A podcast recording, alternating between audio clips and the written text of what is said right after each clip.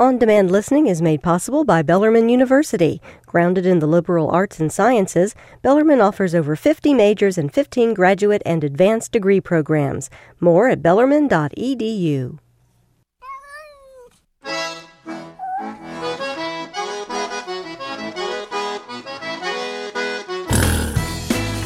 Time for the Paws Report every Wednesday, right around this time. Rain or shine, snow, hail, nothing stops the Kentucky Humane Society from showing up for the Paws Report. And Andrea Blair has braved the weather, and she is with us. And you know, I'm I'm talking about, oh, the snow's just so bad, and this and that. And Andrea's like, yeah, I'm from Vermont, so.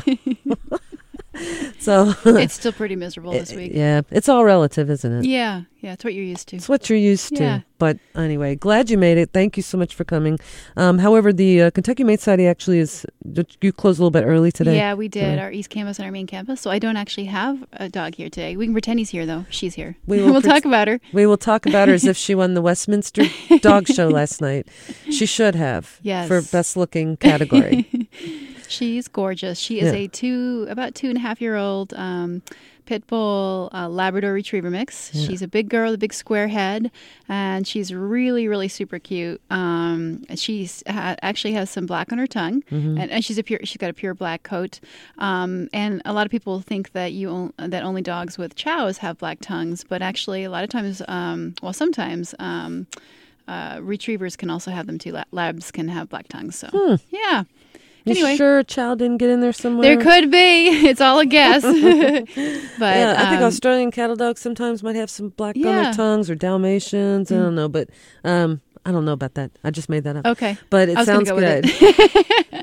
uh, anyway, so Arry is her Yeah. name. Arry, and, and she's been with you all for a little too long, she- I'm afraid. I think so. She would love to go home. She's been with us since November. Crazy. And um, she, before she came to us, she did live in a home with a number of other dogs. She li- she lived with cats as well, but she um, had had too much of a good time.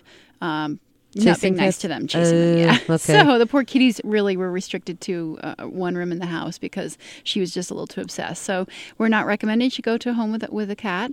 Um, she does seem to do well with other high energy dogs. Mm-hmm. Um, she's very boisterous in her play, so she'd want a big goofball to play with as well, who would think she's like the cat's meow. You're talking about a person or a dog? oh, both. dog. Yeah. she needs a bit. If you're a big goofball, Yes. this is your dog. You should take her out. Take her out for lots She's of walks really and runs. sweet, Sounds like she could use a lot of good exercise too. Yep, and she's got an all-child rating, so she appears to do well with kids of all ages. Okay. So it's just kitties that are off limits, basically.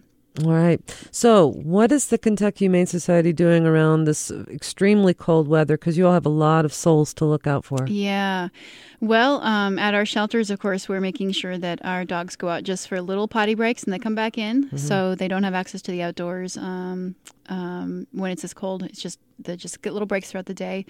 Um, but the big thing is we are um, reminding people that when it is this cold out, it is absolutely critical that they bring in their their outside animals, and uh, so we did issue an orange flag alert. Uh, we started doing that this year. Um, kind of the equivalent to the white flag alert for, for homeless people.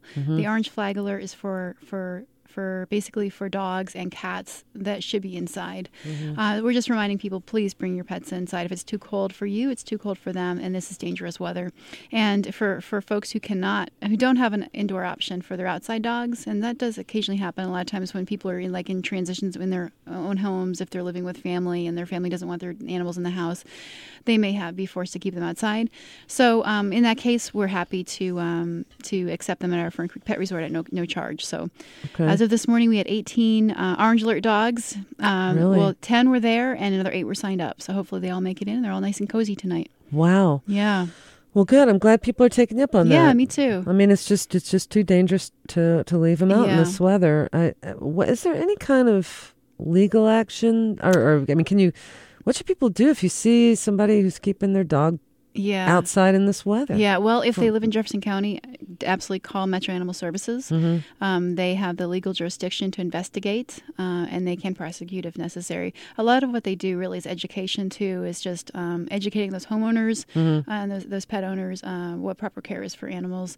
But but they do have the ability to, to do more than that, Yeah, and to, they do have a law be. behind them. Yeah. Okay. Well, So yeah, definitely. If you if you live in Jefferson County, if you see an outside dog um, that's that, that does not have protection, if you're worried worried about that dog, please call um, Metro Animal Metro Animal Services. Services, yep. All right. And then for outside kitties, though, a lot of people ask us about that. Why aren't you giving free boarding to outside kitties? Mm-hmm. Well, uh, we don't do that because um, cats actually can do fair, pretty well outside, uh, particularly um, if they have um, access to shelter. And so we have thousands and thousands of outside cats in our community that are taken care of by community uh, caretakers, and they feed them every day, um, give them food and water, and they also provide them with shelters. Um, there is information if you Google uh, cat shelters, you can find easy ways to make um, shelters. It's great if you can make them out of like Rubbermaid um, containers, put a little hole in it, fill it full of straw and some insulation, some of the hard insulation. That's great.